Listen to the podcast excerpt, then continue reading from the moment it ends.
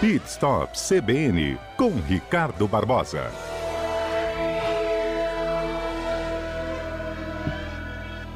Ei, Ricardo, bom dia. Bom dia, Fernanda. Bom dia, ouvintes. Ricardo, para os nossos ouvintes que estão nos acompanhando aqui na programação e que estão aí, sabe, pesquisando o preço de carro, carro usado, com um pouquinho mais de anos de uso, porque está cabendo no bolso, vale ou não a pena e até onde isso vale? Hein? Pois é, Fernanda, nós sabemos que a vida está muito difícil, né? Uhum. E aí as pessoas querem comprar um carro com 10 anos, tudo é mais difícil. É, e aí o meio de locomoção mais seguro nesse momento de pandemia ainda é o carro. E aí tem algumas vantagens você comprar um carro IPVA mais barato, mas é preciso ter paciência, porque você, procurando bem, você vai encontrar o 3B. É um carro bom, bonito e barato. Nossa, mas E tem aí, que procurar muito, hein? Para achar esses. Bs todos juntos, hein? É, mas o grande negócio é as dicas que a gente vai dar no dia de hoje, que eu achei muito interessante aqui, e a gente vai ajudar essas pessoas. Não parece nada, mas o mercado, esse mercado está muito aquecido. Tem muitas pessoas precisando de carro. E aí, carro com 10 anos é um problema? É um problema, mas você tem que procurar, né? Então, a gente separou aqui oito maiores problemas que podem é, é, sair mais caro na hora da compra de um carro com mais de 10 anos de uso, que a pessoa tem que Uhum. observar.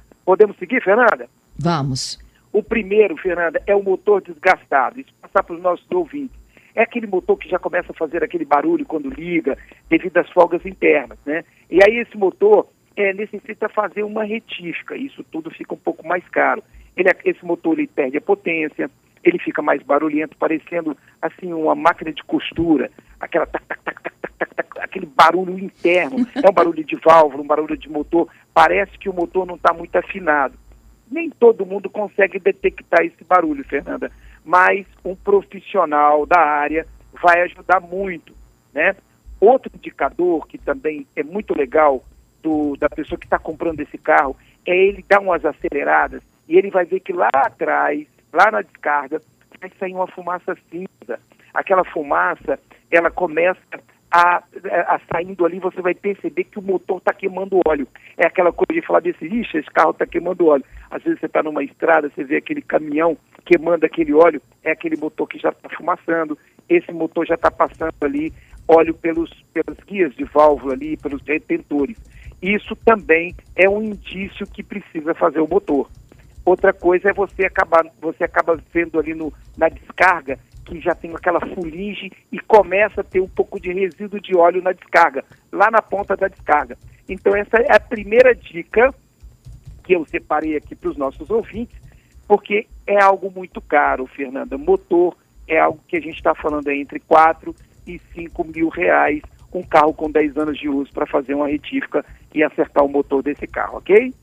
Aí gasta muito, né? Se tiver que fazer uma retífica do motor? É, porque um carro desse, Fernando, se a gente passar por uma premissa de que esse carro com 10 anos, a média brasileira é de 12 a 15 mil quilômetros ano. Então nós estamos falando aí, aqui no estado do Espírito Santo, que as pessoas rodam em média de 12 mil quilômetros, que é tudo muito perto. Nós estamos falando de 120 mil quilômetros. Esse Uhum. motor, ele já está com uma boa quilometragem. Estamos falando de média, pode ser que seja mais. 150, 160 mil quilômetros esse carro com 10 anos de uso. Então esse carro já passou por dois, três donos, né? Esse carro já levou alguma colisão, mas esse carro está em bom estado de uso. Você pode comprar e usar. E é por isso que nós vamos estar falando um pouquinho mais. E o próximo item, Fernando, uma coisa muito interessante é o carro de enchente. Tem acontecido muito. Você veja, a pessoa compra um carro, ela não observa que esse carro já passou por uma enchente. E aí é um carro antigo, passou por uma enchente, o cara limpou, lavou e botou de novo para rodar. Como é que a pessoa pode verificar? Ele vai olhar Como? no step. No step. Geralmente esse step está enferrujado.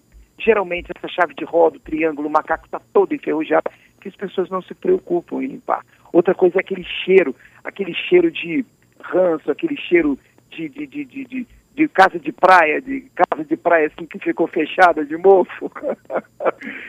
O, o carro fica meio assim. Outra coisa, se você tirar as borrachas, borracha de porta, geralmente ali por dentro tem marca de lama. Hum, essa é boa. Tem, é, tem marca de lama. Então você consegue detectar. E qual é o problema mais sério, Ricardo? O problema mais sério é que esse carro dá problema de máquina de vidro. a máquina de vidro para de funcionar, uma porta que é um sistema elétrico para de funcionar, um sistema de, de, luzes sempre está queimando uma lâmpada, porque entrou água ali e está sempre enferrujado. Então você vai lá, troca uma lâmpada, queima de novo, vai lá, troca uma lâmpada, queima de novo, porque o circuito todo ele sofreu um dano. E esse carro vai ter problema de elétricas grave, porque entrou água onde não deveria. Então, esse também é um problema sério que muitas pessoas têm pego esse tipo de carro. E engraçado, hein, Fernando? As pessoas às vezes pegam um carro desse de São Paulo ou Minas, que sofreu uma enchente lá, e vem vender aqui no Espírito Santo, hein? Olha então, só, tem que tomar esse cuidado também, olhando, observando esses detalhes.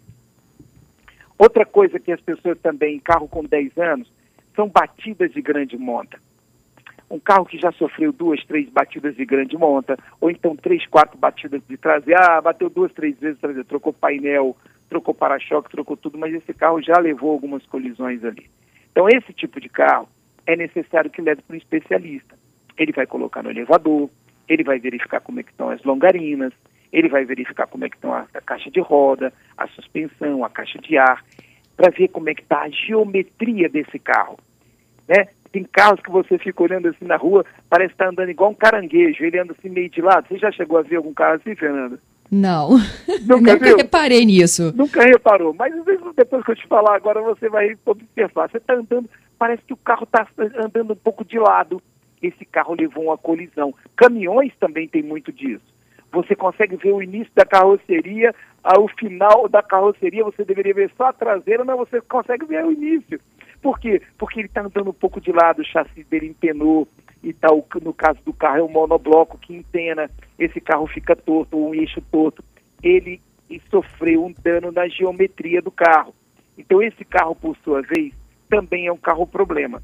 São coisas que você pode pegar um carro desse de 10 anos com um problema sério e você vai ter que gastar um pouquinho mais. Para fechar? Seguindo, Fernanda, outra coisa interessante é o câmbio automático com defeito. E aí a gente vai deixar algumas dicas aqui hoje. A primeira coisa, esse câmbio precisa trocar o óleo. Por quê? Ele já está com mais de 100 mil quilômetros esse carro.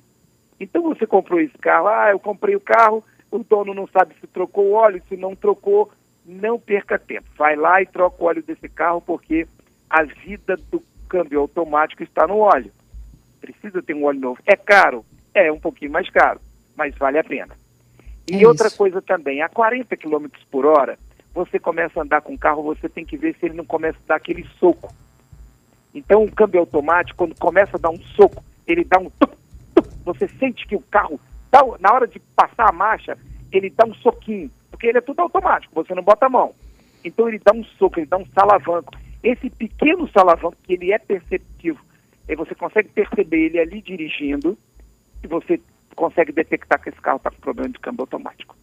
E outra Obrigada, coisa, Ricardo. Ricardo, segura aí, a gente precisa de fechar, então. Pode dar a última dica.